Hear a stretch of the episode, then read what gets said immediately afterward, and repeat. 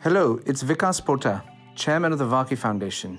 You are listening to a session from our Global Education and Skills Forum, a place where leading politicians, businesses, philanthropists, activists, and of course the world's best teachers share, debate, and discover new ways for education to transform our world. Keep the global conversation going and share your thoughts on the topics discussed with the hashtag GESF. Hi, everybody. Thank you very much for joining us uh, in this post lunch session. My name is Bobby Ghosh. I am a columnist and editorial writer at Bloomberg. Um, and I'm here to interview Pierre uh, Krenberg. I, I, I, will uh, try my best not to murder that, uh, that name. Um, Pierre, I, was, I, I took his permission to say this before we came here. He has one of the most thankless jobs in the world um, as the Commissioner General of the United Nations Relief and Works Agency for Palestinian Refugees, most commonly known as UNRWA. Uh, he runs a giant organization that does not get even a fraction of the attention or the credit that it ought to get. Um, UNRWA employs 30,000 people in uh, five different countries. They provide uh, services for 5 million Palestinian refugees. Uh, a subset of that, which would be of interest to this audience, they run more than 700 schools uh, catering to half a million, more than half a million children. Um, if this was a school system in the United States, it would be the third largest school system after New York and Los Angeles. And Los Angeles. So that gives you a sense of the scale that, that, is, uh, that is his responsibility. Um, but for him, this is actually a slightly smaller scale, if, if, if I'm right, from your last job. Because Pierre used to be the director of operations for uh, the International Red Cross, which is also, of course, a giant organization. So, um, as a journalist, as a, in my former life when I was a reporter, I, I got to see up close uh, the work that UNRWA does in uh, both the West Bank and Gaza, uh, and a little bit in, in Jordan. Uh, and I can tell you that it is uh, inspirational and to, to uh, very much in line with our theme of today. Um, what Pierre and his team does changes lives every day in incredibly di difficult situations, in incredibly difficult circumstances of despair and, and violence, um, as well as politics over which uh, they have absolutely no control. So the, the challenges of, of providing education in that setup um, is something that I think uh, this audience would uh, want to hear a great deal about. And uh, we'll stick to the format that we've had so far. I'll ask Pierre a few questions and then I'll open up pretty quickly uh, to you uh, to ask yours. So Pierre, if you, if you don't mind me uh, starting, because this is uh, uh, GESF and because tomorrow is the World Teacher Prize, uh, can I ask you to tell us about what for this audience will be your most famous student, the most famous product of the school system that you run? Yes, I, actually. Go ahead. Well, Bobby, thanks. First of all, and ladies and gentlemen, it's great to be here. We have I think many very well-known graduates in the UNRWA school system, actually it's 2 million students have graduated since the 1950s. Mm. And they have gone into different parts of the world, many, of course, here in the Middle East, uh, but also North America, Europe, and elsewhere. But the most famous, or at least the most intimately connected to this event, is, of course, Hanan Al-Hroub, who obtained the prize and the distinction here a few years ago, which was an incredibly strong message for every single Palestine refugee boy and girl in our education system. And I remember that after she was awarded this prize and knowing that she was an UNRWA student herself who had studied in an UNRWA school in Dheisheh camp in Bethlehem and had then become a teacher in the Palestinian Authority education system, when I went to schools throughout the West Bank, but frankly also elsewhere in the region, and asked the students whether they knew uh, who Hanan uh, is, and uh, of course everybody did. And uh, then I asked them whether they were aware that she had won this, this important prize, and everybody did. And um, the reaction, in particular, of young girls in our schools was to say, But what did you expect? She's Palestinian. And the message is, I think, a very strong confirmation of how attached Palestinians are to education. And I think, in that sense, uh, the prize she received and, and, the honor she was granted was a, a very important message back to Palestinians. This is recognized on the international stage. Now, you,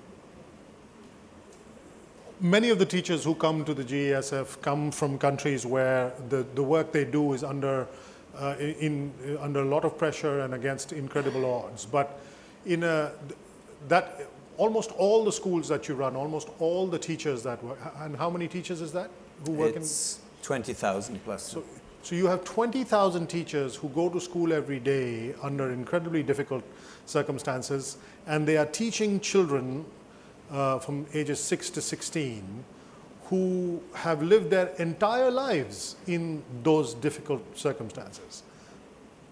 How, how do you deal with motivation in a situation like that? How do you keep teachers motivated? How do they keep children motivated when everything around you seems designed to create despair? It would be so easy to say, what is the point? Why should I bother to get educated? It's not going to change my life. Why should I bother to teach these kids? I'm not going to be able to change their circumstances. How do you motivate people in that in those circumstances? This is a really important point because actually one of the most difficult things in this region of the Middle East is the lack of horizon. Right? So of course, if you take Palestinian youth, all of the young boys and girls in our schools, uh, the majority of the population among Palestinians, of course, younger than 25 years old. Yes. They were all born after Oslo. And so they heard from their leadership, but also from the international community, that if you believe in negotiated processes, if you believe in politics, there will be a solution found. But that solution has not been found. So the horizon politically looks incredibly closed. And in the middle of this, the question is how do you preserve some form of personal motivation and commitment? And here I have to say, I have never ever seen anything quite like this in many years of working in conflict zones, but also thinking back at you know, my own role as a parent with my sons going to school and everything. I have never seen a community as committed to education as the Palestinians. And I think it comes deeply from the fact that knowing and seeing that the political horizon is so closed, realizing that there are so few opportunities, at least preserve the personal and individual horizon of young boys and girls. And this has been my biggest discovery because uh, I have done a lot of, and very proudly with the Red Cross, as you mentioned, uh, what I would now just simply describe as classic humanitarian work, the emergency interventions, the food distributions, the medical support. But when I joined UNRWA, I discovered that through education, you look, of course, at people in a situation of conflict differently. Because when you distribute food, when you engage with water distributions or you do emergency medical assistance, you will, in principle, look at the person from the perspective of being a victim. Yes. Whereas you engage on education, you will look at the young boys and girls first and foremost as actors of their own destiny and as change agents, which, by the way, the students themselves and those who sometimes accompany me to international events will say young boys and girls, 14 year olds, in the education system in UNRWA will say uh, to big uh, meetings in New York or in Cairo, they'll say, We know that we are victims, we know that we are refugees, but we don't want the world to see us only as such. Mm. We want the world to recognize us for our skills, our determination, our desire to contribute, our capacities. And I think that's a very important point. And that is by preserving and keeping the schools open keeping the access to education preserved, that is where we maintain the hope for the students, but also the motivation for the teachers and everybody else who's engaged in this. One of the, one of the other th things about UNRWA that is quite unique, uh, the United Nations has many agencies that do, that do amazing work around the world. But I think UNRWA is, is probably unique in the fact that its headquarters are in the place where it does its work. It's in the, uh, um, and among the people it serves, and not in Geneva or in The Hague or in, in some nice uh, European uh, capital. Um, so that requires a great deal of, if you're talking about motivation and commitment, it requires a great deal of commitment from your staff and from, from yourself. Um, It also means that you are, and the other, because you're a United Nations uh, agency, you're very much dependent on um, international donors um, you, from many countries, um, ideally the rich countries. But we are going through a period now in the world when more and more countries, large countries, rich countries, don't want to participate in the international in international efforts. Um, I'm Amer American. My own country has always been very, very uh, ambivalent about UNRWA, particularly, but in more recent years, even much more so. And now we have a, a president who wants nothing to do with uh, uh, being part of your solution. Um, how do you how do you deal with that? How do you compensate for the fact that you live in these times when countries are reluctant to help? So two things come to mind. One is about the commitment, and then I'll come to the support. The commitment for, for me is really very important, and I just want to describe it because we, it has happened to each and every one of us to sometimes think about the United Nations as one giant bureaucracy, and if you provide support, you don't quite know where the money goes and what is done with it. So, a year and a half ago, I went to Aleppo, one of the most devastated landscapes I've seen in my life, and I've been to a number of conflict zones over the years. And I went there to thank the 240 staff members that UNRWA has in Aleppo, part of our 4,000 staff in Syria. And these 240 colleagues, all Palestinians themselves, had kept each of our schools and health centers open in Aleppo throughout the entire conflict. So that is not my definition of a bureaucracy. That is my definition of multilateralism and humanitarianism in action. And we've paid a high price, by the way.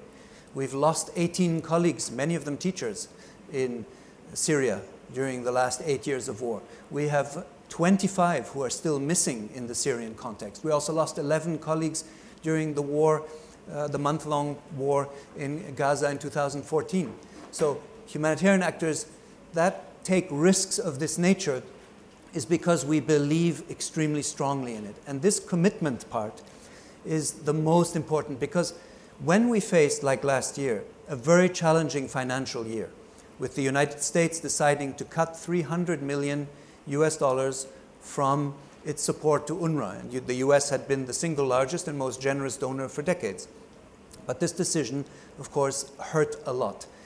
However, whenever I think of these teachers and the staff in Aleppo or in other parts of Syria or in the Gaza Strip, I knew I could never imagine going back to them and saying that after all the courage that they show every single day on dangerous front lines, risking their lives, that I would go back to them and say we had failed to keep the schools open and the clinics open because we had not compensated for the money that we had lost from the Americans. So we rolled up our sleeves got down into the arena, launched a global campaign last year that we called Dignity is Priceless, and reached out to other partners. And it was very remarkable to see that whether in Europe, here in the Gulf, and not least in the United Arab Emirates itself, very generous partner, but also in countries like Indonesia. And frankly, just a few weeks ago, a million was contributed by Afghanistan to UNRWA, I just as a sign of how solidarity works when what is being achieved on the ground changes lives and has an impact. And that's how we mobilized it and managed last year to overcome the entirety of this massive and historic and actually existentially threatening shortfall that we faced with the support of so many partners. And we're immensely grateful for it because it is not about UNRWA. It's about the 530,000 boys and girls in our schools that every day cross checkpoints, front lines and others because they know that the school is on the other side and that that is what preserves hope and a basis of dignity for them. I want to try and get, uh, for the benefit of the audience, understand a little bit about what what your life is like in the sort of constantly changing and unpredictable world in which you operate. Uh, as a journalist, I, am looking at television and suddenly I hear some rockets have been fired from Gaza into Israel and there is a news cycle that develops around that. We know what the response is likely to be and, and as journalists we know what to expect and how to prepare ourselves. When, when that news flashes, what is going on in your head and what are the sequence of things you have to do in anticipation of what is coming next? So when I think of, just to stay with Gaza, Yeah. I think over the last 12 months, uh, I think of Yasser, I think of Majdi, I think of Shadi, I think of Izzeddin, of Muhammad, of Hussein, of Zakaria, of Muhammad. I think of young Wesal, a 14 year old girl. I also think about Allah, Muath, Jamal, and Sadi, 13 students of UNRWA aged from 11 to 16 years old who were shot and killed during the demonstrations in the Gaza Strip over the last 12 months. That's what I think of. Because I refuse and have always refused to accept anonymity in death and suffering. And one of the big risks in your profession, just as in mine, is that we reduce situations to statistics and forget what it means in human terms. And we all have a responsibility to refuse and reject that dimension. These 13 students, and it doesn't matter what one has as political preferences, these were young boys and one young girl who, just like every other on the planet, had hopes and expectations, simply they were born in Gaza. And their levels of frustrations and expectations about something to change led them to be part of peaceful demonstrations, and they lost their lives in that as part of the conflict dynamics. That's what I think about. And therefore, I think about how important it is to continue to preserve UNRWA's unique education system. We're the only one in the region which has a curriculum built in that also focuses on human rights, tolerance, conflict resolution, and builds, therefore, an opportunity for a generation to think not only about the frustrations, the tensions, and sometimes the anger that exists in this region, but to think I can be a productive actor uh, in a global scale. I want to contribute to uh, you know, the sustainable development goals or be part of a world community. That is what I think about. So, when you teach students uh, about human rights, about how to deal uh, with their condition, which is unique compared to students around the world, uh, I'm wondering in a place like Syria, where they are refugees within a large sea of refugees.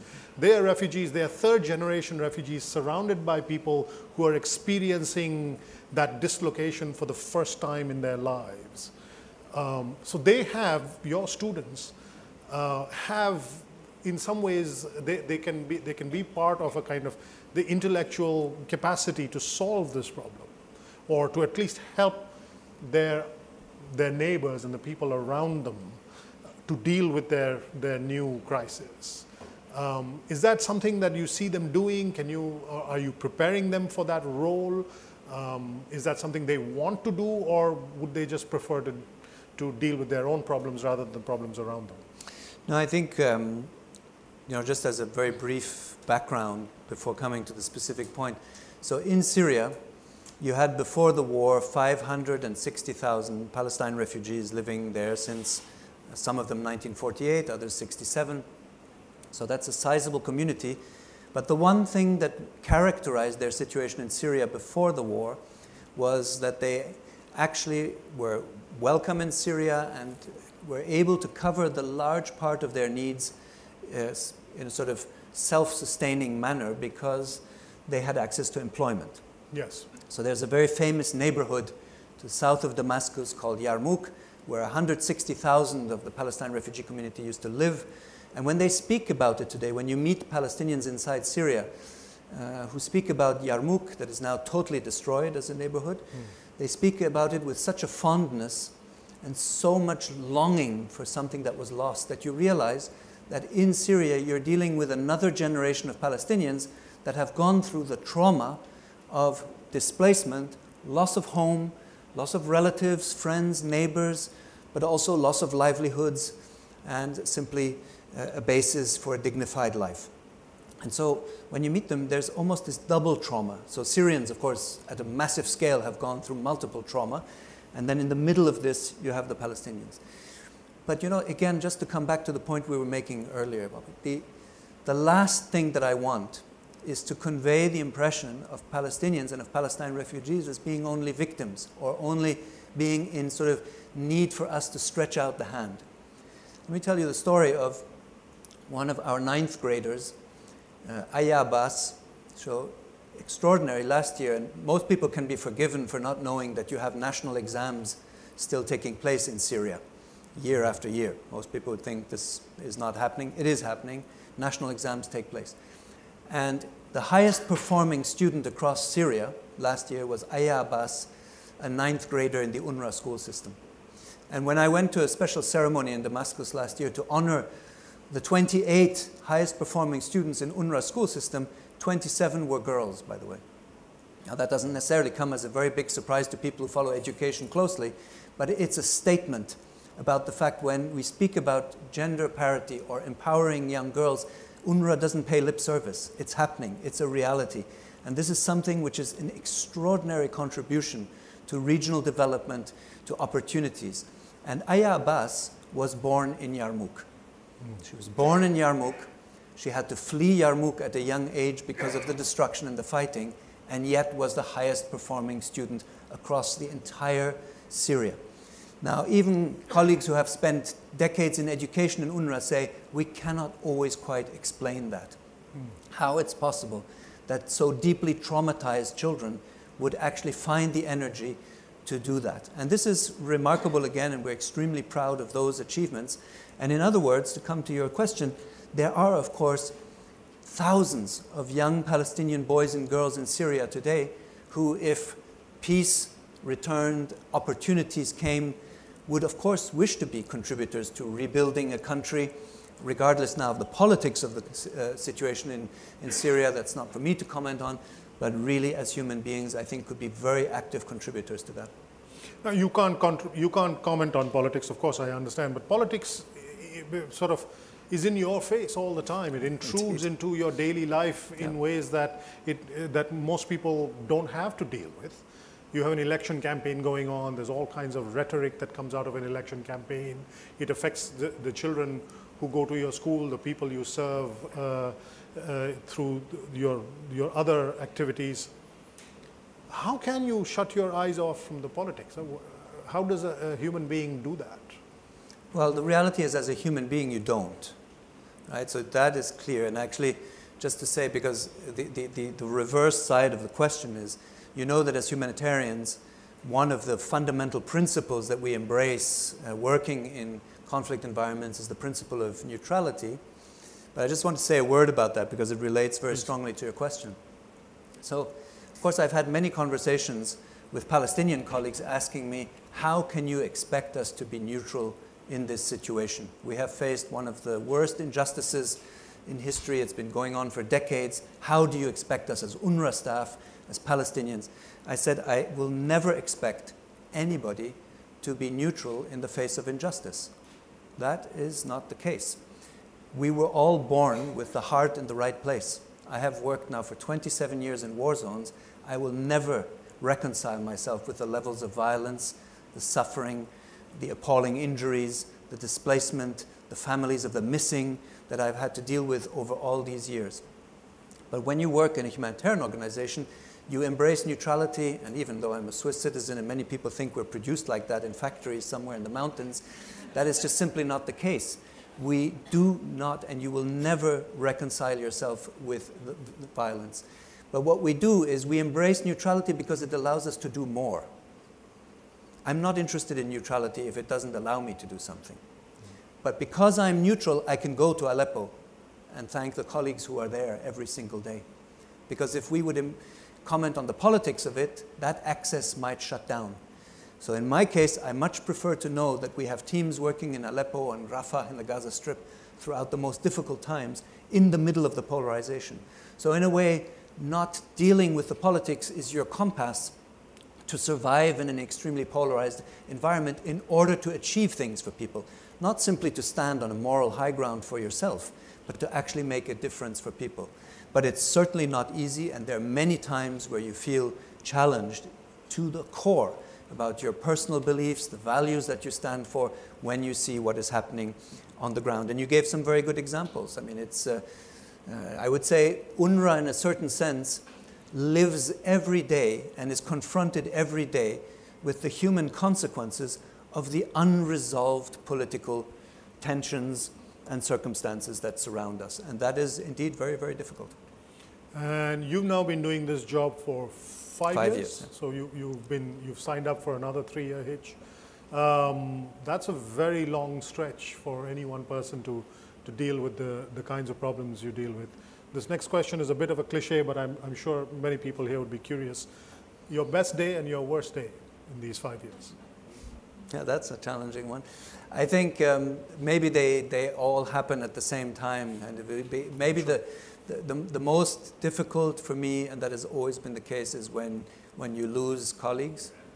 Uh, we lost 11 colleagues uh, in Gaza, as I said, during the 2014 war. And I remember going to see every single family after the end of the war.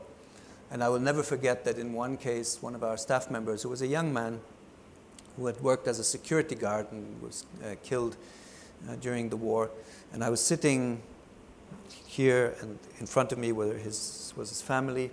And from the side, corner, the corner of my eye, I can see that somebody is stepping out into the courtyard carrying something.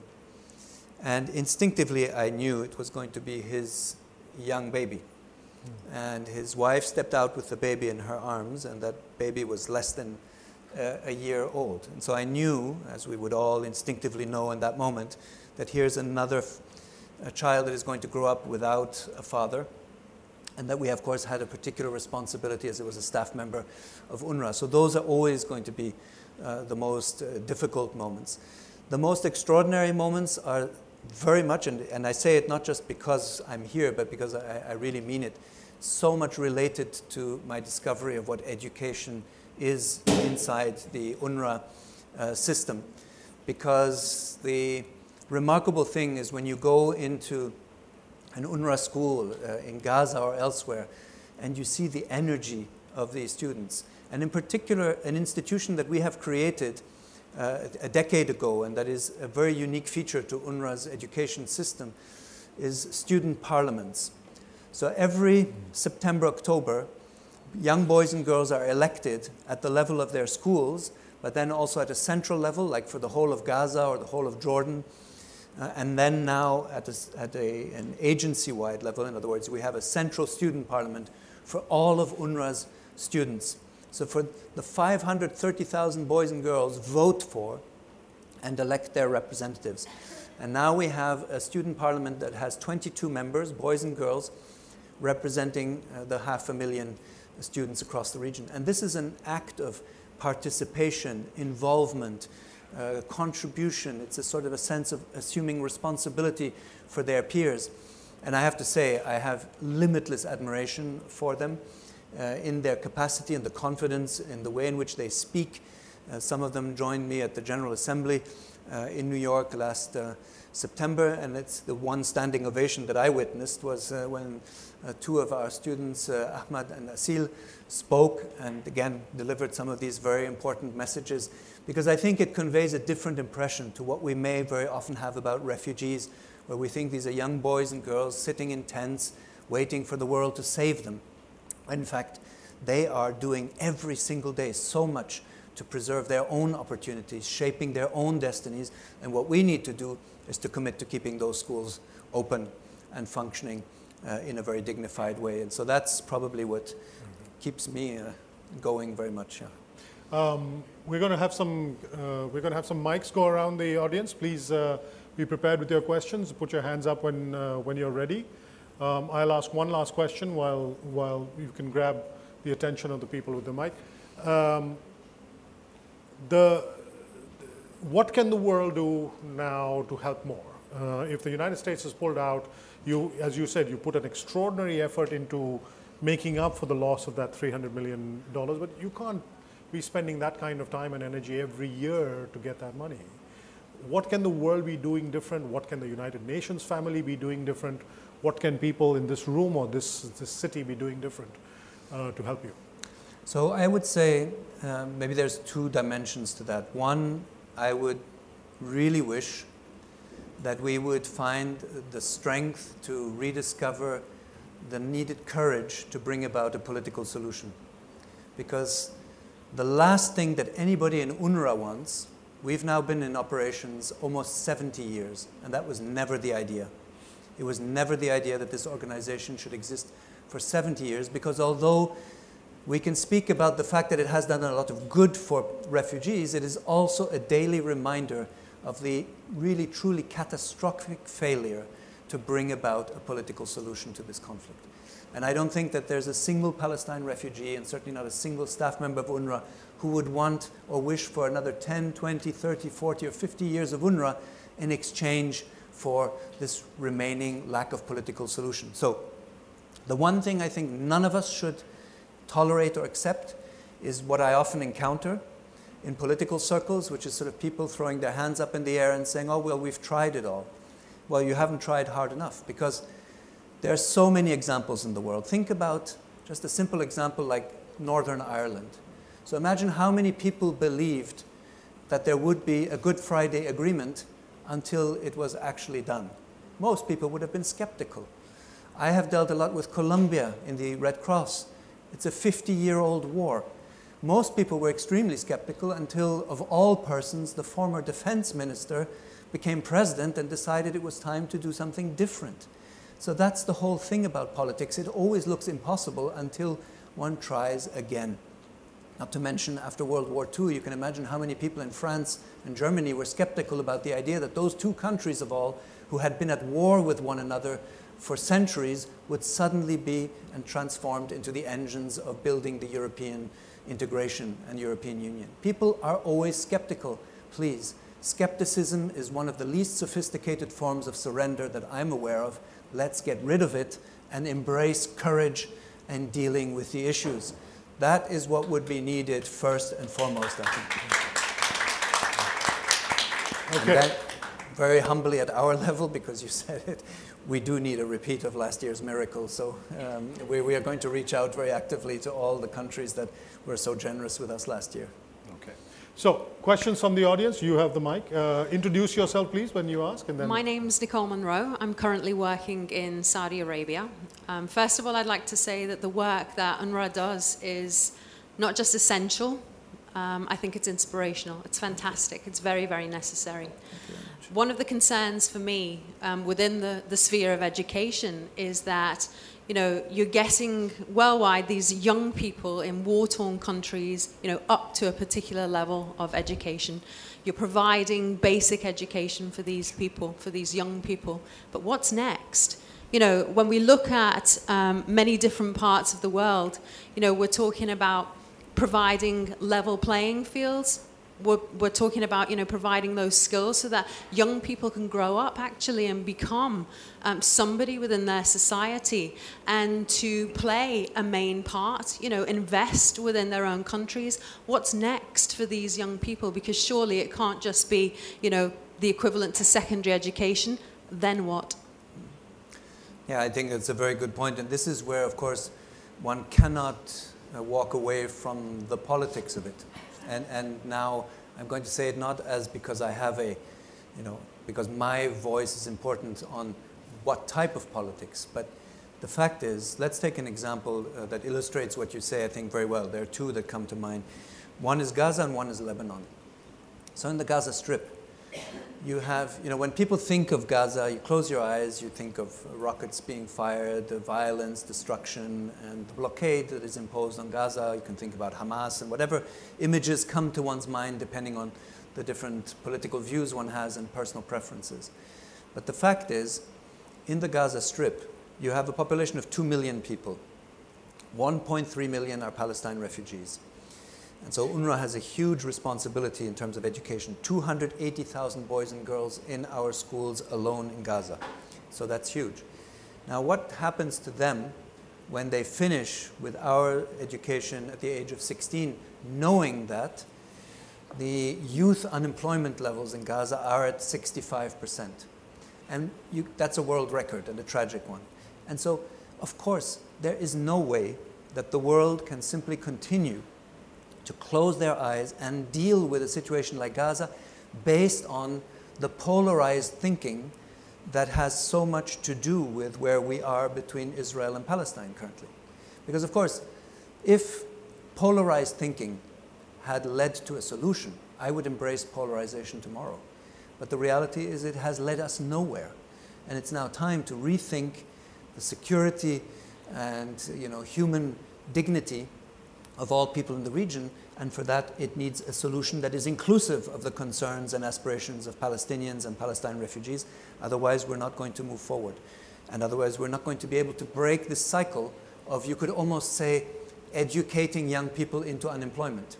And that's not going to be good in an environment that is so conflict prone. And of course, we do make a contribution in terms of technical vocational training. And in places like Jordan or elsewhere, and even in part in Lebanon, although it's more challenging for national legislation reasons, we have a high success rate in terms of our graduates from the technical vocational training finding jobs later on. But the entire region, whether it's because of conflict or the socioeconomic conditions, are very much undermining progress for young people. So you cannot detach the humanitarian input that is given through UNRWA from the wider political questions that need to be resolved. Otherwise, it's an illusion, and it will be a dangerous one at that. So absolutely, your point is, is a very important one. Um, thank you, Your Excellency. Actually, I think if uh, anyone would talk for Palestine, it's uh, Palestinian refugee, it's, it's yourself. And uh, we really felt like your proudness of Asil and Ahmad in Syria and also your, um, I would say, memories of the others who were lost in Gaza. Uh, I would like just to ask a question. It's of course related to uh, the fact uh, that you know the uh, in the coming this year and also in the coming years, uh, at the UNRWA we are facing this uh, financial crisis due to the fund cut. So I will link this to the fact also that uh, based on many evidence, the students of UNRWA and the quality of education that the UNRWA is providing to the uh, Palestine refugees is really high. Uh, Hanan is also one of the maybe uh, you know evidence of, of this fact. Uh, however, do you have concerns at the UNRWA that maybe, you know, this crisis will even touch this level of the quality, not just the access. I mean, we of course understand the access part that uh, maybe, unfortunately, if this will, you know, stay longer or if, uh, God forbid, you won't be able to secure the, um, this, to cover this gap in the coming uh, years, uh, maybe there won't be an ability to open all the schools and to provide, you know, the health and the education to the Palestinian refugees. However, also the quality is a concern when it comes to this, to this point. Thank you so much. Uh, this is extremely important, and, there, and we have to be honest. You know, that is one of our biggest worries, because when uh, over the recent years we had several financial challenging years, as you mentioned, and last year, of course, was a very big risk because of the big cut by the United States. Um, and when you go through those years, you, of course, you have to also take measures internally. So we did also not only ask donors last year to give uh, a lot of additional support, we also took internal measures to save and to reduce costs. And those are very big numbers that we saved 92 million last year. So it's a very tough internal exercise. It's a very necessary one because we couldn't go to the donors and say, just give us additional money if we didn't show that we're also prepared to do some of the hard work internally. But that means that we did not, for example, last year recruit the normal additional numbers of teachers we would have recruited. In other words, the average class size increased. And you have today, on average, more children per class. On average, across the whole UNRWA, it's now about 40 different, for 40 students per classroom. So anybody who's a teacher in this room will know that there are examples like this, of course, elsewhere in the world as well. But that, that is a very challenging number, and in some cases we have classrooms that have reached 50. And that becomes, for any teacher, a very challenging environment to hold together and to ensure that the quality stays. So everything that we have had to cut and control over the last few years potentially risks being paid down the line in some form of quality.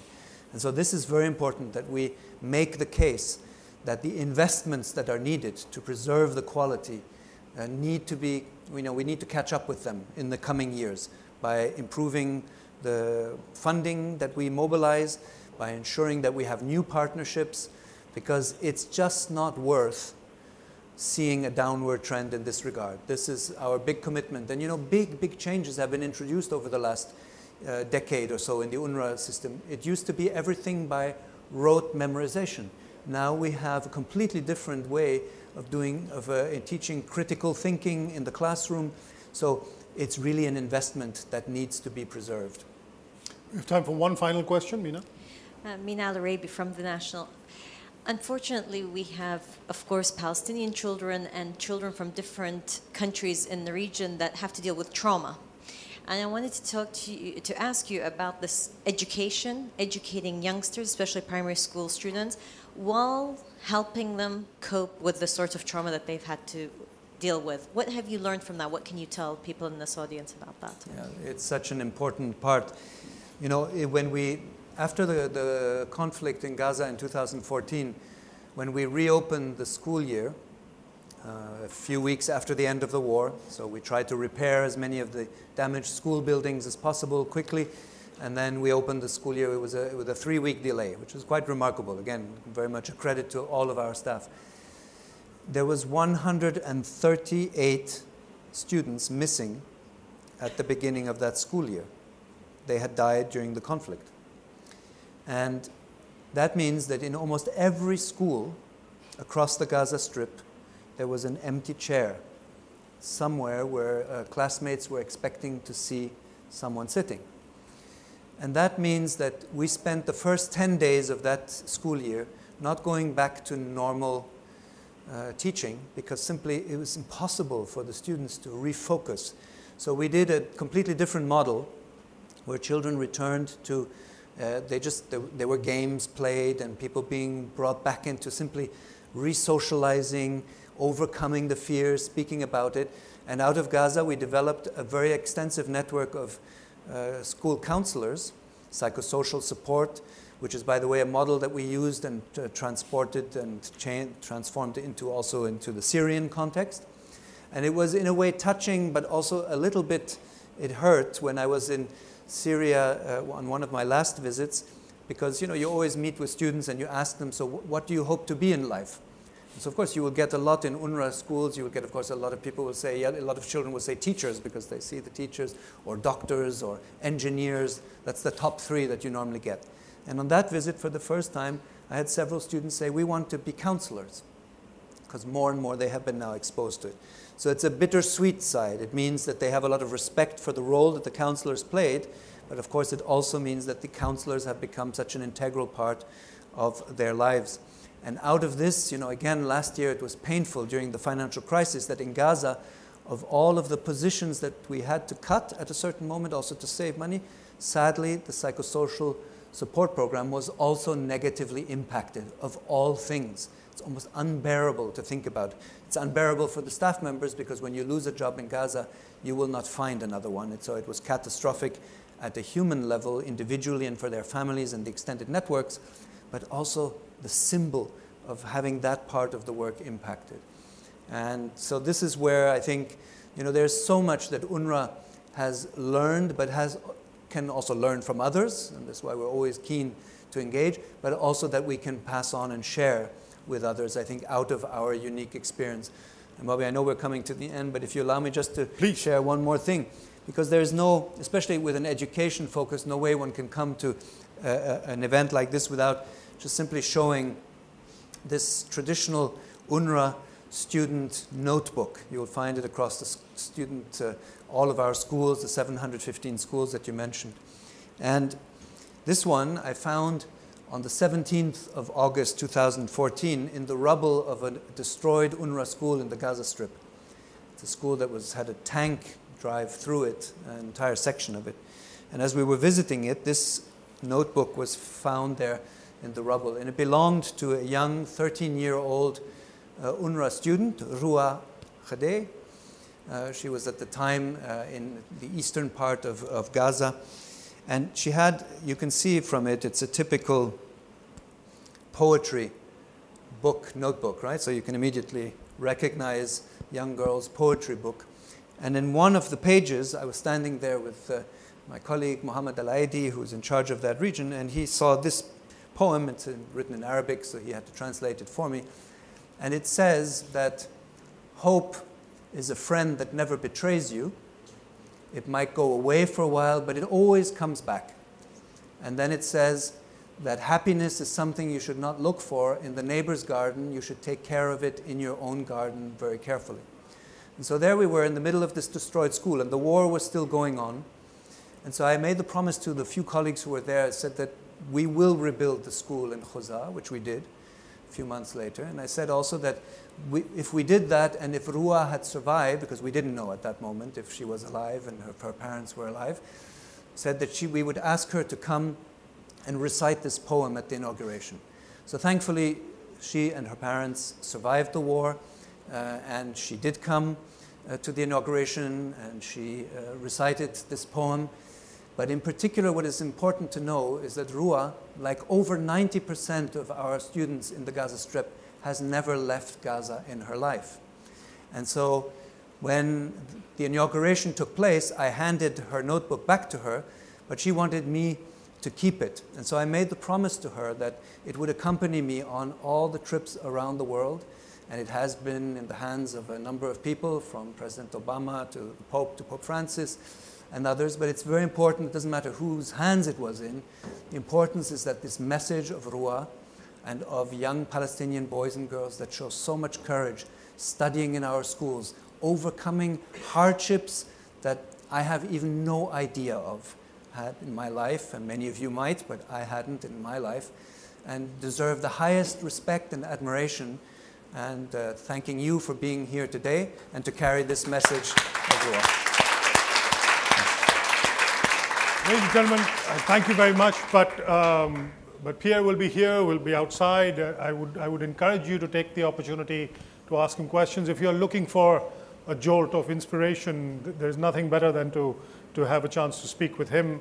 Um, and if you have some solutions for the problems uh, that he and his organization uniquely face, I'm sure he would be very, very keen to hear from you. Thank you very much. Thank you all for joining us.